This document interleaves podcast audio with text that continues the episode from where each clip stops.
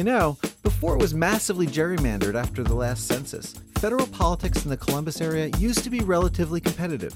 But now, with the 12th and the 15th congressional districts, both surrounding Columbus, insidiously drawn to make it difficult for Democrats to win, we're left with the 3rd congressional district as the only district in central Ohio where more centrist Democrats and progressives can really debate differences in how they think about issues such as health care. This is precisely what today's guest, the lawyer and social justice activist Morgan Harper, is trying to do in her primary challenge to four term Congresswoman Joyce Beatty. This is Prognosis Ohio, WCBE's Health Policy and Politics Report. I'm your host, Dan Skinner. Each week, we bring you a news roundup of healthcare developments in our state.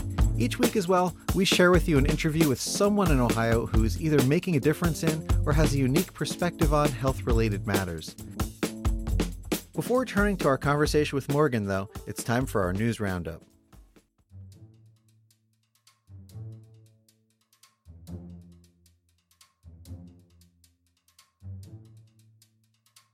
First, we've got two updates about abortion here in Ohio.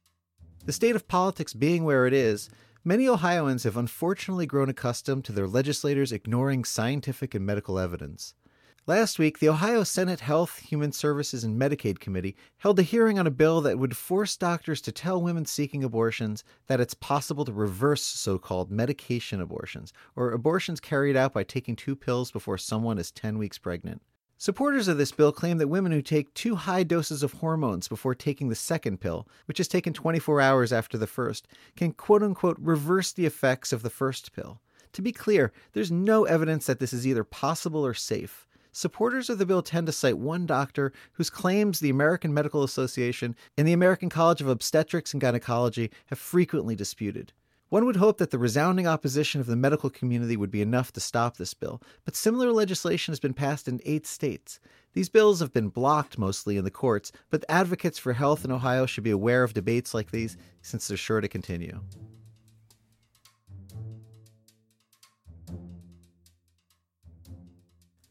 Next, listeners should be aware of the sobering news that Toledo is now the largest city in the United States without a surgical abortion provider.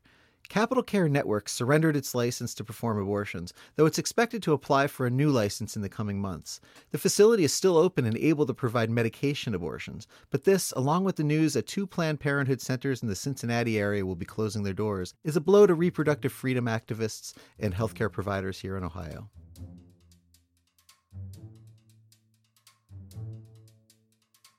Third, last Tuesday, the Ohio Senate debated a number of gun safety measures.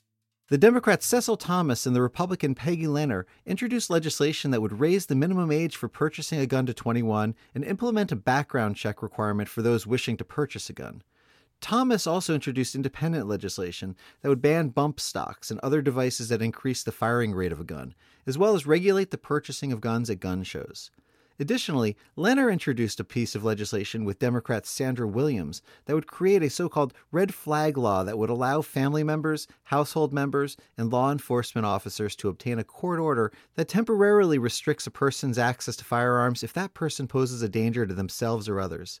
As these debates play out, it's important to remember that Governor DeWine has already voiced his support for red flag legislation, as well as state mandated background checks. He's also signaled that he may be open to other proposals as well. It should be noted that this hearing and the shift in gun politics was the direct result of pressure on state lawmakers that followed the mass shooting in Dayton on August 4th, killing nine people.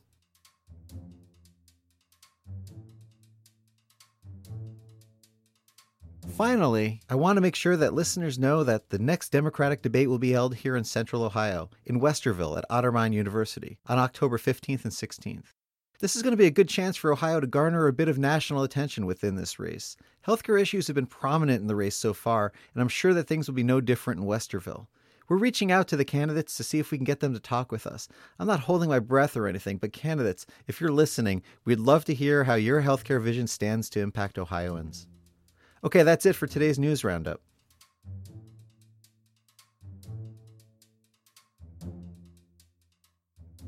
Time now to turn to today's guest. Morgan Harper is a Columbus native, the adopted daughter of a Trinidadian immigrant who has long been active in social justice initiatives here in Central Ohio. Harper talks often about her upbringing, including economic challenges, and specifically expresses gratitude for the role that her mother and various social supports played in helping her become a successful lawyer and who she is today. Harper earned her BA from Tufts University, MA from Princeton, and her judicial degree from Stanford. After her schooling, Harper spent three years at the Consumer Financial Protection Bureau, protecting consumers against predatory lenders, an issue that's been in the news quite a bit in Ohio in recent months. Most recently, Harper worked at the Local Initiative Support Corporation, which invests in communities that have been systematically under resourced. As I mentioned, Harper's now devoting her time to running for the Democratic nomination for the 3rd Congressional District. I spoke with Harper about her views on healthcare, equity, and what she thinks distinguishes her from her opponent. We talked at her campaign headquarters in downtown Columbus. Thanks, Morgan, for joining me on the podcast. Yeah, thank you so much for having me. Great to be here. You're in the process right now in the kind of beginning stages of what's going to be a very long campaign. Yeah. Um, and you're introducing yourself to, to folks. Can you just tell me a little bit about yourself, how you came to decide to do this, um, yeah. and um, you know a little bit about who you are? Yeah. So I was born here in Columbus at the Ohio State University Hospital. I was given up for adoption. I lived in a foster home for the first nine months of my life. And then I was adopted and raised on the east side of Columbus, uh, near James Road, actually, uh, by my mom, who immigrated to Ohio from Trinidad and was a art teacher at first in the Columbus public school system. And, and you know, we experienced a lot of early financial stress in in my life. And you know though that was difficult it also opened up an opportunity for me to get financial aid to go to Columbus Academy in Gahanna and really set me on the course of my life which is you know that was an awakening for me at a very early age to the inequity that is at work in our society where you know some people have the resources and they get the know-how to know how to get ahead and everyone else has to kind of figure it out. And you know really I I learned there that I wanted to devote myself to that. So at first it started as volunteerism. Later, you know, I learned there was a thing called public policy, and I've just been pursuing professional experiences since then to try to get at this problem. Great. Yeah, one of the things that I, I was impressed um, by looking at your bio on your campaign website is not only do you have this bio and the story that has seemed to have given you a sense of empathy and justice and all of that, but you also have an appreciation for what the support you got along the way enabled you to do. And that's like right now in our society, we have this um, tendency um, here in Ohio and elsewhere to trash government and mm-hmm. you know all that kind of stuff. But you seem to just really have lived a life that recognizes what a difference that can make when you are in need of some support. Yeah, for sure. I mean, I, I take my story as an example of certainly, you know, hard work. I have put in the work to try to get ahead, but really I've had a tremendous amount of luck and and real gratitude to the people and institutions of Central Ohio that came through for me and my family at our most vulnerable moments. And, you know, I, I do come from a place with this race of of true love and and gratitude and also empathy for those who also needs supports and that my story should be every child's story in the sense that whatever life you decide to live, you should have the resources that create a stable life for you to pursue that, right? And we know what those things are needed for a stable life. Yeah. And I want to do through policy and government uh, to accomplish that, to make sure everybody can have their basic needs met.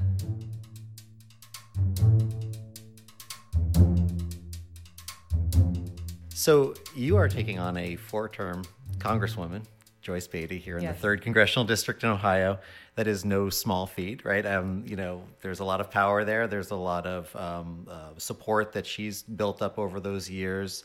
She's been in office since 2012 and you know in the healthcare space specifically so she's made her name um, by you know being a defender of the affordable care act talking about building on it i guess uh, how, can you just lay out how your vision for healthcare differs from congresswoman joyce beatty well, I think you know in the race and, and specifically on the issue of healthcare, I'm starting from a place of healthcare is a right no one in this country should be scrambling to get insulin to treat diabetes. No one should be rationing drugs that they have that they need to stay healthy after surgeries. These are the stories that I'm hearing as I travel around the district, and it's not acceptable. So I'm starting from that premise of healthcare is a human right, and I'm supporting Medicare for all in order to accomplish that everyone in the third district, really in this country, should have access to healthcare. Do you, do you think that healthcare can be a right?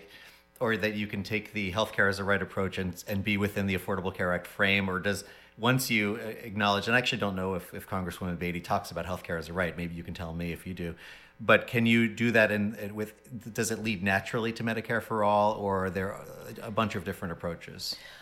The approach I'm pursuing is Medicare for all because I believe that's how you get to full coverage. We've seen, you know, even with the Affordable Care Act, which did get us part of the way there, we have people that don't have health insurance, right? And in the millions, millions across the country uh, thousands in Franklin County and in the third district. And that is not okay because that has detrimental effects on people's lives. We know that medical debt can drive people into bankruptcy, not to mention even the stress of having uh, impending health issues or having a chronic illness.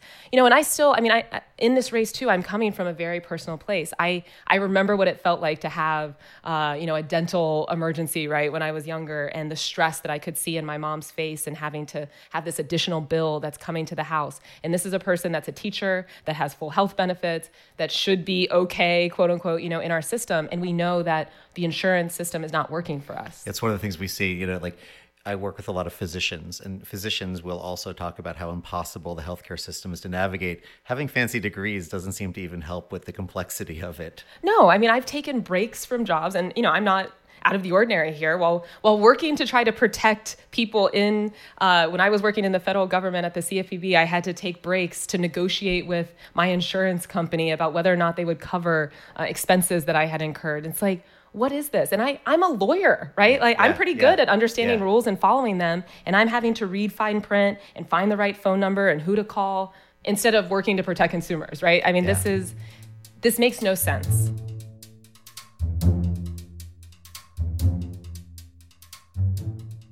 So you've put your flag firmly on the uh, in, in the ground for Medicare for all. Yeah. Right? And right now we're in the middle of a presidential debate, and there's a lot of conversation around uh, Medicare for all. Can you talk a little bit about where you come at Medicare for all? So there are a bunch of different positions out there mm-hmm, now. There's mm-hmm. there are questions about funding it. There's anxiety about you know unions and losing employer health care and mm-hmm. you know mm-hmm. Pete Buttigieg is in one place and Bernie Sanders and Elizabeth Warren are in a different place. Yeah where do you are, are do you align yourself with one of those particular views? Do you have your own? Is there a kind of harper per, uh, perspective that's unique the harper or, plan. or, or you know how, yeah. how, how, do you think about the subtleties of that? Well you know one principle that i'm really advancing here is we need to get out of the business of corporations having so much control over our lives. This is a country that is full of people that are working very hard to get by, and the least that we can do with the, with our money, and that is the federal government money, is invest in us in our communities to make sure that we're healthy.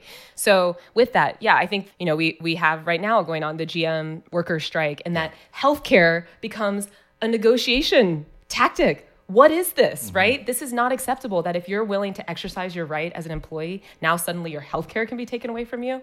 And this is a system that wasn't developed, the healthcare system that we have with so much employer sponsored insurance wasn't developed to make sure that we're all okay. It's a bit of a fluke of history, right? Yeah, and so yeah. we can correct this. We need to correct it now. We should not have people in this country that are dying because they can't access health services. We also know that if you take healthcare off the table, then unions, especially, what do they negotiate on? Wages. You know, um, if you remove healthcare and you're going to see wages go up, which is something that we know needs to happen as well. Yeah, especially in a, in a state here where we have a minimum wage of under $9 an hour. And yeah, you know, there's some companies that are moving, and we are seeing movement at the federal level to get it to $15 an hour. But Housing, for example, another pretty important need that can impact your health if you don't have it. Well, Absolutely. that costs $17 an hour to get a two bedroom apartment here in Franklin County, and the numbers don't add up. Yeah. So that's where, you know, we, I, it was very important to me to include Medicare for All in the platform. I do believe very strongly that healthcare is a right, and I won't stand for a country where people are dying because they can't get access to healthcare while companies are making a lot of money off of our problems.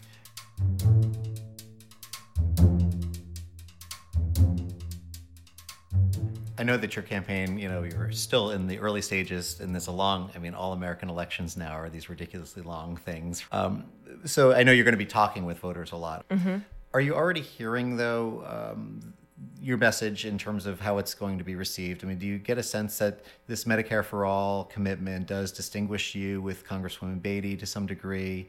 And is are people excited about it? Do you have to explain it a lot to people? Do they come to you with anxieties that they're hearing from things like these debates and, mm-hmm. and all that? Well, I think a lot of uh, a lot of the anxieties sometimes come from the fear mongering that can happen when you start to talk about putting people back in control of our government, right? And so, you know, the idea that, well, how are we going to pay for it? Or it's an irresponsible use of money. And it's like, no, as the government and the federal government has the resources to invest in what it believes in, we have seen in the past that it does that through things like a GI Bill, for example. This is possible, this can happen, and we shouldn't be duping people into believing otherwise or somehow their problems are their fault. It's no, this is a system that's been created to make sure that not everyone's needs are met.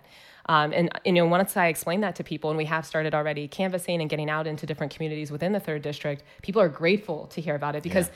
what I'm finding, and what was one of my beliefs going into this campaign, is let's move beyond the buzzwords. Let's start talking to people about the real issues and the real issues that real people who are living here that are working hard recognize that they should have access to quality health care and that's a problem when they don't. And they're seeing the after effects of the system that we currently have ravage their communities and their families. So uh, it's very clear to people who are not necessarily, you know, accepting money or profiting off of this system when you start talking about healthcare, human right, damn right, right? I mean, mm-hmm. and I, you know, I met recently a woman when we were canvassing and she was saying that she couldn't believe, you know, her mother who had worked her entire life, now retired, had been a teacher actually. So we connected over that that her mother had also been in the education system and she was rationing medicine. It's and and it was offensive because yeah. you know you're you're a kid you're you see your parent who's worked hard their entire life and now should be able to relax and instead we see them stressing out about prescription drug costs yeah. this isn't acceptable yeah and people understand that fairness point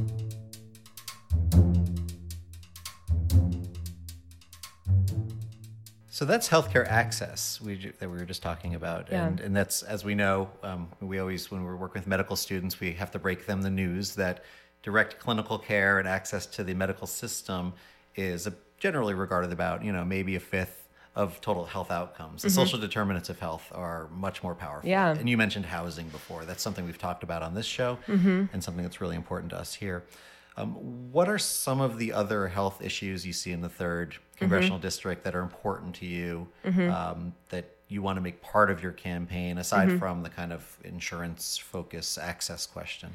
Yeah, you know, we're seeing I, I, do believe in the social determinants of health, and we're seeing a lot of these issues come up as we talk to people throughout the third district. And, and I think you know what's most important to me with the race, and particularly when we start talking about those social determinants of health, the concepts are not complicated. That's why people we're talking to, real people when we go out and canvas, get it. It's because we know what we need to be okay. Yeah. We need housing. We need to be making enough money to live. We need a clean environment. People get that. But now it's time to just implement it, right? So it seems like you're you're looking at the bigger picture of all the different things that drive health outcomes and trying to, you know, develop what I guess we'd call more of a kind of a, a social justice approach to thinking about things that are often off the radar screen, things we I've talked about on this show a lot that you know we're increasingly realizing are about health, but typically weren't considered to be even health related before. Things like climate change to start to realize this is actually we're never going to be a healthy society unless we reverse these these trends. Exactly. Yeah, and you know, and I I did get that feedback at the beginning. I was like, "Whoa, you're talking about everything." It's like, yeah, I am talking about everything because that's how we build stable communities, right? And environments where people can pursue the lives that they want to live and that it's fair and just that everyone gets that chance. So, I am talking about a lot of things that maybe aren't necessarily your first thought with being health related, but I do believe are really important. You know, I also talking about investments in infrastructure, public transportation so that that people won't be as dependent on cars and we won't see so much of the emissions into uh, into our environment. That's another pretty important priority for me. And you know things like universal childcare. I mean, starting to um, really invest in our young people and treat that as an educational experience that is going to be consistent, standardized, and that everyone will have access to early qual- quality childcare. Also important. So yeah, it's a very comprehensive platform.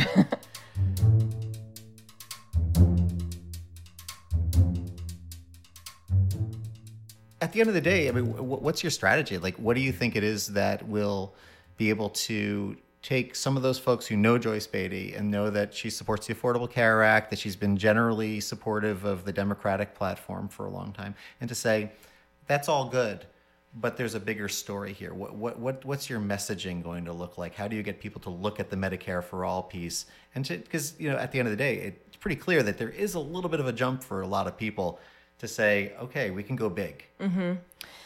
Yeah, you know, I would I would say how I got to the point most recently of running for this race and deciding to take on this admittedly a big challenge of taking on an incumbent really was coming from a place of having worked in policy and especially at the federal level and looking around. And for someone myself who's been focused on issues of inequality and really coming from that early experience here in the third district and feeling like it's not fair the way that things are structured being honest that what we've been doing isn't working. And I say nothing more than look at the state of our communities. Look at the fact that people aren't earning enough money to get stable housing. Look at the increasing homelessness problem. Look at the fact that we don't have people that are getting access to health care. But do you think those issues are not important to the Congresswoman or that she's not addressing it with enough of a sharp focus? Well, I think we have a movement happening right now nationally, right? And there is momentum at the national level in federal government, in Congress, to really start to get the policy change that's necessary, I believe, to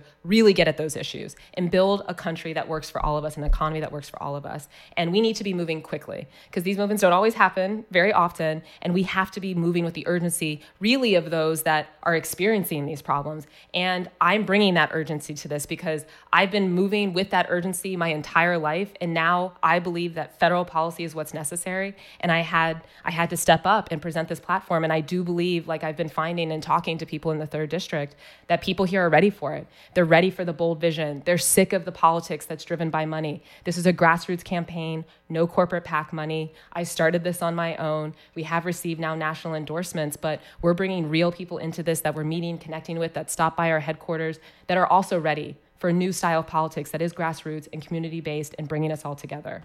Well, Morgan, thanks so much for talking with us. I'm, i wish you luck, and Thank I hope you that so we'll much. stay in touch and keep the uh, conversation going about these policy issues. For sure, I'd love that. Thanks. Thanks. Thanks to Morgan Harper for taking time to talk with us at our campaign headquarters. You can learn more about our campaign by visiting morganharper.org. I also want to note that we will be reaching out to Congresswoman Beatty as well. I really hope that she'll be willing to come on the show and talk about her plans for improving healthcare in the U.S. Prognosis Ohio is hosted by me, Dan Skinner, and produced by Dan Skinner and Mark Franz. You can subscribe to Prognosis Ohio through WCBE's webpage, where you can also find the show notes for today's episode. You can subscribe as well on Apple Podcasts, Google Podcasts, and really wherever you get your podcasts. We would love it if you'd leave a positive review so we can continue to grow the show. You can also follow us on Twitter at, at PrognosisOhio and email us your suggestions and feedback at prognosisohio at gmail.com. Finally, as we continue to grow the show, adding more listeners with every episode and making it a solid foundation for ongoing conversations about important issues in health and healthcare right here in Ohio, we're looking for some financial support. If you're interested in underwriting the podcast, please, as the cool kids say, hit us up. Okay, till next time. Thanks.